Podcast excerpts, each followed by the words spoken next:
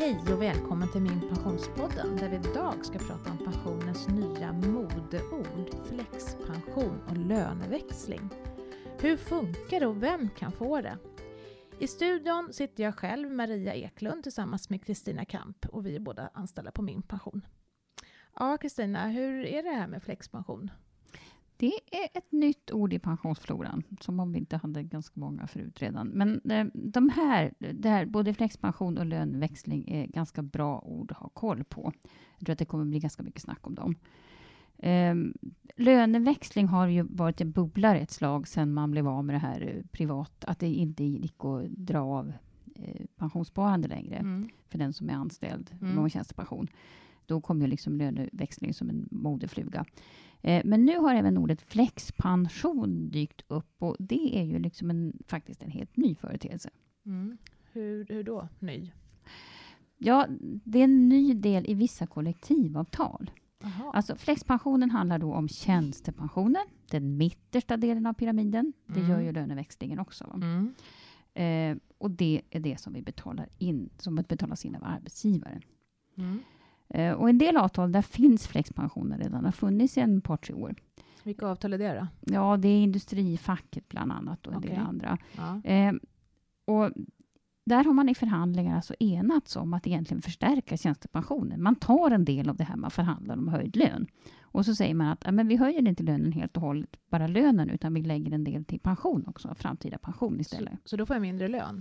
Du kan få lite mindre lön, men du kommer å andra sidan få lite mer pension längre fram då, då alltså ja. utökad tjänstepension.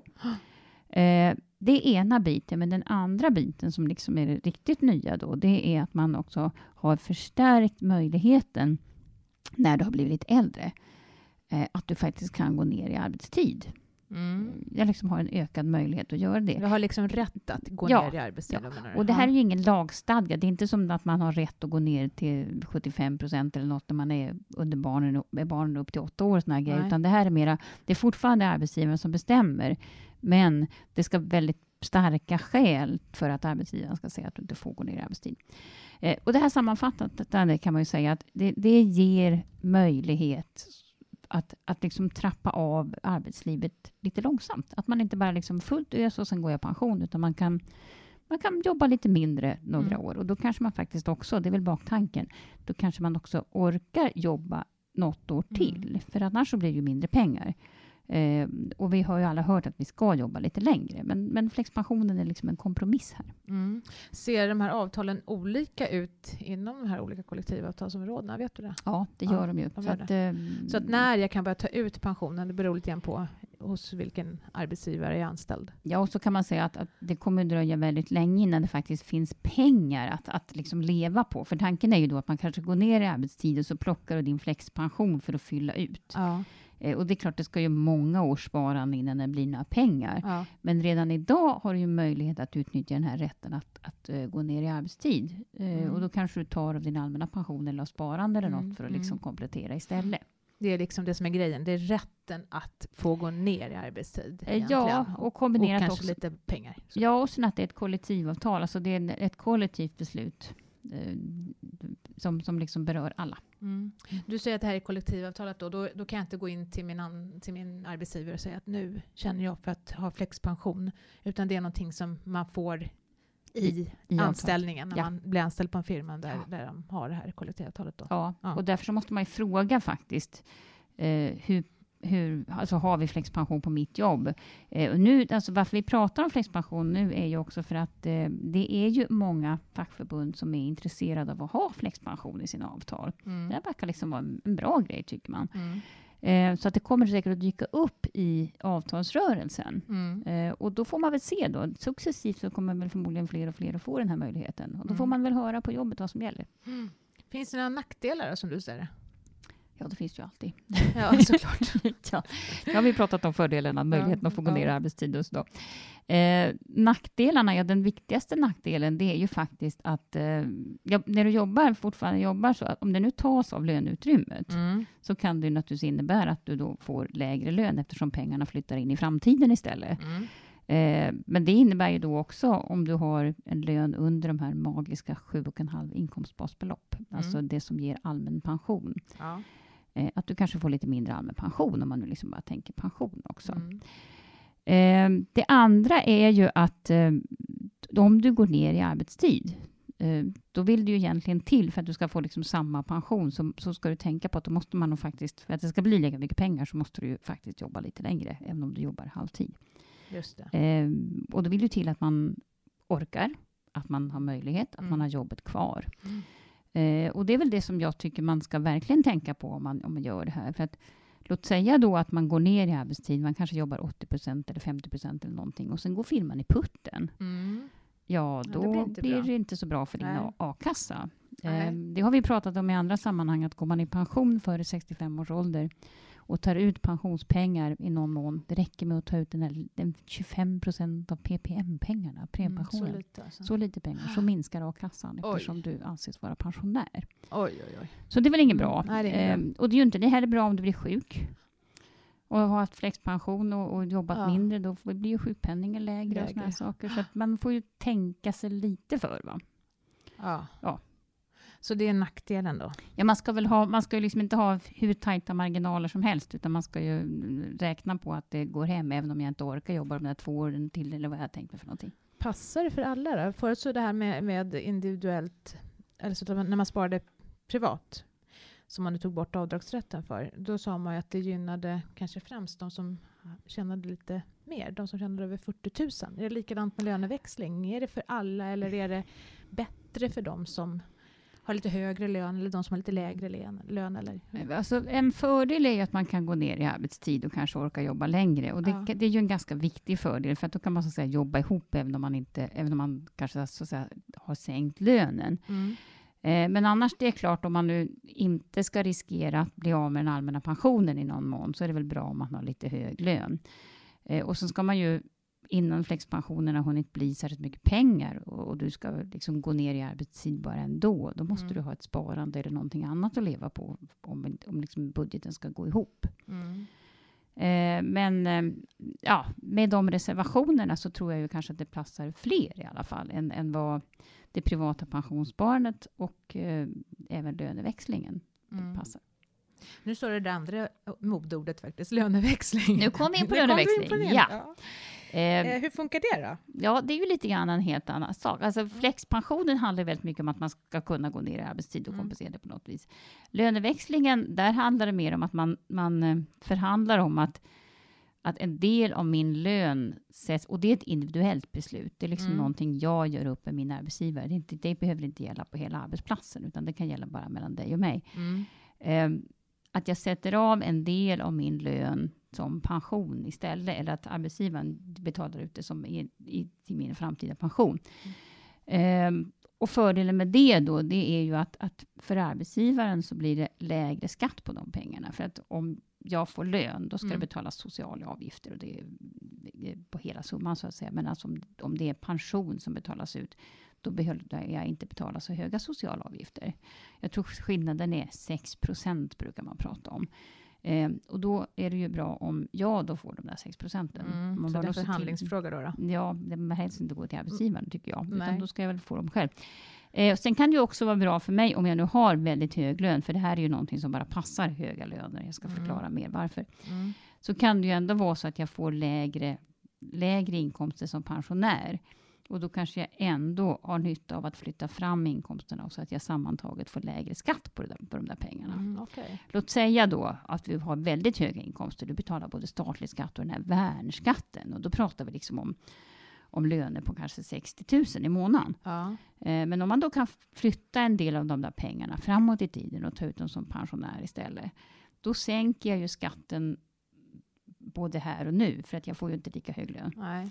Eh, och sen kanske jag ändå inte kommer upp i de här värnskattnivån och, och, och statlig skatt När på tar min ut det pension. sen då? Nej. Nej, precis. Vinnaren kan vara både arbetsgivaren och jag och förloraren är möjligen Staten staten. då, då. okej. Ja. Ja. Men det här är då för de som tjänar egentligen över 60 000 eller över 40 000? Eller Nej, vi... man kan säga så här, att, att här är det väldigt viktigt att komma ihåg att man inte ska ramla under de där magiska sju och ett halvt inkomstbasbelopp. Mm, och det är Eh, ungefär och 40. egentligen, Ja, man kan säga att det är egentligen lite mer, för det är lite avgifter på det också. Men, men kom ihåg, man ska inte ha under 40 000 i månaden, tycker jag kan säga, när det här, det här löneväxlingen är Mm. klar. Alltså Mm. efter löneutvecklingen ska man fortfarande ha. ha. Vad ligger över 40 000? Ja, Mm. och varför då? då? Jo, för att om man hamnar under, då är vi återigen där att då minskar ju den allmänna pensionen. Och då Mm. är det ju frågan om det liksom har varit någon vettig affär Mm. faktiskt. Så Mm. att det är väl det viktigaste. Sen måste man ju också tänka igenom att man binder ju pengarna, Mm. det är rena, så man kanske inte ska göra när man är väldigt ung. Mm. Ja, eh, Mm. Man ska verkligen fundera på, har jag råd med det här? Och har jag råd att vara utan de här pengarna under en lång tid? Mm. Eh, sen också, blir jag sjuk eller föräldraledig eller någonting som gör att jag faktiskt sänker mina inkomster, ja då kanske jag hamnar under de där 40 000 utan att jag liksom har förstått det. Va? Så att då, då måste man ju också vara medveten om att man inte gör något dumt. Mm. Så jag tycker den som är intresserad av löneväxling ska läsa på lite. Mm. Det finns rätt mycket på nätet att läsa. Om Så man googlar på löneväxling så kommer det upp. löneväxling Ja. så kommer det upp Har, vi, har massor. min pension skrivit om löneväxling? Nej, men det kanske vi ska. Kanske vi ska. Någon blogg tror jag jag skrivit om Ja, det. vet, vi har skrivit, säkert, det finns säkert någon blogg. Annars så, eh, eftersom det här handlar också om tjänstepensioner, Mm. så är det ju ganska bra att gå in på det avtal man tillhör. Mm. Så blir det liksom verkligen information för just dig. Mm. När det gäller då både flexpension och löneväxling, får jag som, som individ då bestämma hur pengarna ska placeras? Eller är det min arbetsgivare som bestämmer det? Nej, tanken är att du ska få beställa, bestämma själv. För sen, men det kan också vara lite olika beroende på hur peng, om, om vem som tar hand om pengarna, om det är om det går in i, ett, i den allmänna tjänstepensionen, alltså bland, Mm. din alla tjänstepension, eller om det behandlas mer som en, priv, ett, en privat, eh, ett, ett privat sparande. Så där kan det skilja sig lite grann åt. Men, men tanken är ändå att du ska få be, be, bestämma placeringsform ganska Mm. fritt själv. Mm. Okej. Ska vi försöka summera det här? Om jag tänker då, då flexpension är till för dem som, det är kollektivavtalat, Mm det kan jag inte bestämma så mycket över själv. Och det är bäst för dem som, ja alla egentligen, både de som är lågavlönade och högavlönade och däremellan. Ja, egentligen kan man säga att det kanske är mer även där lite bättre för de som har mera, mera lön. För de kanske dels har tid och råd att avstå och jobba lite mindre och inte ha så mycket lön de sista åren. Och eh, sen riskerar de kanske inte då heller att någonstans i förlängningen minska den allmänna pensionen. Men Mm. fördelen för de som tjänar lite mindre då, det är att man har rätt att gå tidigare i Och kanske och, och, och ja, precis, fasa ut sig lite fint från arbetslivet. Så att, ja, säga. att, man, framförallt orka. att orka, precis, gå ner deltid lite grann. Ja, och orkar du gå ner i deltid så kanske du orkar jobba några Ja, år till. Och då har ju ja. liksom affären gått ihop sig i alla Ja, fall. men då. faktiskt. Mm. Då får du in pensionspengar under tiden. Ja. Ja, och löneväxling då, det är jag själv som förhandlar med min chef. Mm. Men det, oftast så är det så att man har en löneväxling på en arbetsplats eller inte. Alltså att man har liksom bestämt sig för vad som gäller här. Mm. Men man kan Eh, säga nej då. Om, ja, om ja. min arbetsgivare säger att vill du ha löneväxling så kan jag säga nej. Ja. Jag behöver pengarna här och nu. Så det är mycket mer Men flexpension, där, där kan jag inte tacka nej. Utan Nej. Den, den, det ingår i kittet. Ja, det är Mm. kollektivavtalet. Stämmer. Precis. Men sen däremot också, det är klart, det har vi glömt att säga. Om det nu är så att jag inte alls vill gå ner i arbetstid och jag tycker det är jättebra, jag vill jobba liksom in i kaklet. Ja. Ja, då är ju fördelen att då får du ju faktiskt mer tjänstepension. Ja. ja, precis. Ja. finns ju sådana också. Det finns sådana också. Ja. Mm. Ja, har vi utrett det här nu då? Det tycker jag va? Ja. Eh, men som sagt, eh, rådet till de som lyssnar är ju att kolla först vad som gäller hos dig. Flexpension finns i en del avtal, men inte så många. Men det kommer säkert att bli fler de kommande åren. Mm. Eh, så liksom håll öron och ög- ögon öppna. Och löneväxling, ja, är det så att du har ganska bra lön så kan du väl höra på jobbet om det finns möjlighet att löneväxla. Om du tycker att du vill och har råd med det. Ja.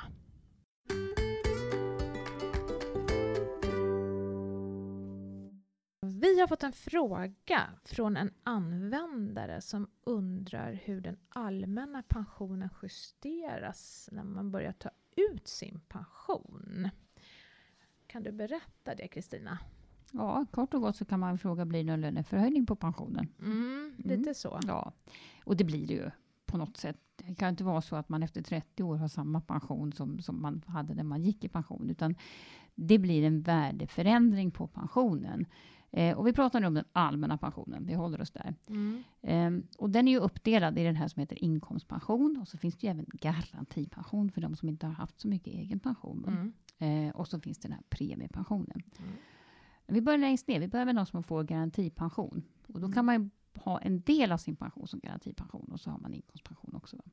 Garantipensionen det räknas upp med prisutvecklingen. Så att stiger priserna med 0,3 procent så stiger garantipensionen med 0,3 procent. Mm. Men vi har ju också haft år med deflation, alltså när priserna har sjunkit Ja, med någon, då, 0,1 eller framförallt de 0,2. senaste åren. Ja. Mm. Och då har ju faktiskt garantipensionen sjunkit också. Så då får man lägre pension helt plötsligt. Ja, på Oj då. den delen. Mm. Eh, Så det kan hända. Sen har vi den här inkomstpension, det vill säga det man har tjänat in själv. Då, då. Mm. Och där, de pensionerna räknas upp med något som heter inkomstindex. Mm. Och där väger man samman en förfärlig massa saker. Både medellivslängden och hur mycket pengar som vi har betalat in till systemet och utveckling på svensk ekonomi. Och, eh, och så får man, räknar man upp det med ett inkomstindex. Och även här har vi faktiskt haft år med minus. När man har pratat om bromsen i Mm, pensionssystemet. Det känner jag igen. Ja. Ja, för att då har det helt enkelt inte kommit in tillräckligt mycket pengar för att finansiera alla pensionärer och, och alla vår förväntade medellivslängd. Så då har man backat bandet lite grann tills tillväxten har tagit fart igen och så Mm. har man gett påökt i alla fall. Eh, sen har vi den sista biten då, premiepensionen. Mm. Eh, och där sparar vi ju fonder och då är naturligtvis värdet på fonderna som, alltså stiger fonderna med 10 ja då har ju liksom din, din pension också ökat i värde. Eh, och en gång om året så räknar man om det här om man nu fortsätter att spara i fonder Mm. som pensionär. För man kan ju också välja att, som pensionär då, att lägga pengarna i en traditionell försäkring. Och Mm. då har man ju en värdeutveckling på den också. Men den brukar vara liksom lite mer stabil. Mm. Men låt säga då att du, du har ett fondsparande och så stiger fonderna med 5 Ja, då räknar man om ditt värde på dina fonder. Eh, och så lägger man på de här 5 procenten och så delar man det med din förväntade medellivslängd då, om du ska Mm, leva okej. 17 år till. Och sen Mm. nästa år då, då, ja, då, kanske, då kanske fonderna har sjunkit i värde med 10 procent. Ja, då räknar man om den kvarvarande summan, de pengarna du inte har fått ut, minus de här 10 procenten och så ska det också fördelas på din återstående livslängd då. Mm. Så man gör en omräkning en gång om året helt enkelt. Och det där kan ju innebära att, att det kan ju variera rätt mycket. Mm. Så att eh, man ska, alltså, om man nu pratar om löneutveckling för din kommande pension så kan ju den faktiskt vara både upp och ner. Eh, Ja, den kan så. vara ganska svajig. Ja. Och det är nog lite nytt för så har det ju inte varit tidigare. Nej. Men så ser det ut. Ja, det nya systemet Ja. som är så. Ja. Mm. Det här är en podd som görs av minpension.se som en oberoende portal där du kan se hela din pension och göra prognoser. Vill du prata med oss i sociala medier så använder du hashtag minpensionspodden. Och vi har konton på Facebook, Twitter, Instagram och LinkedIn. Vill du prenumerera på podden så gör du det i Soundcloud eller i iTunes. Och då får du ju faktiskt avsnitten, avsnitten rakt in i din telefon och slipper leta upp dem. Det är väldigt bra. Du kan också kontakta oss på poddatminpension.se. Tack för att du har lyssnat. Ha det bra. Hej!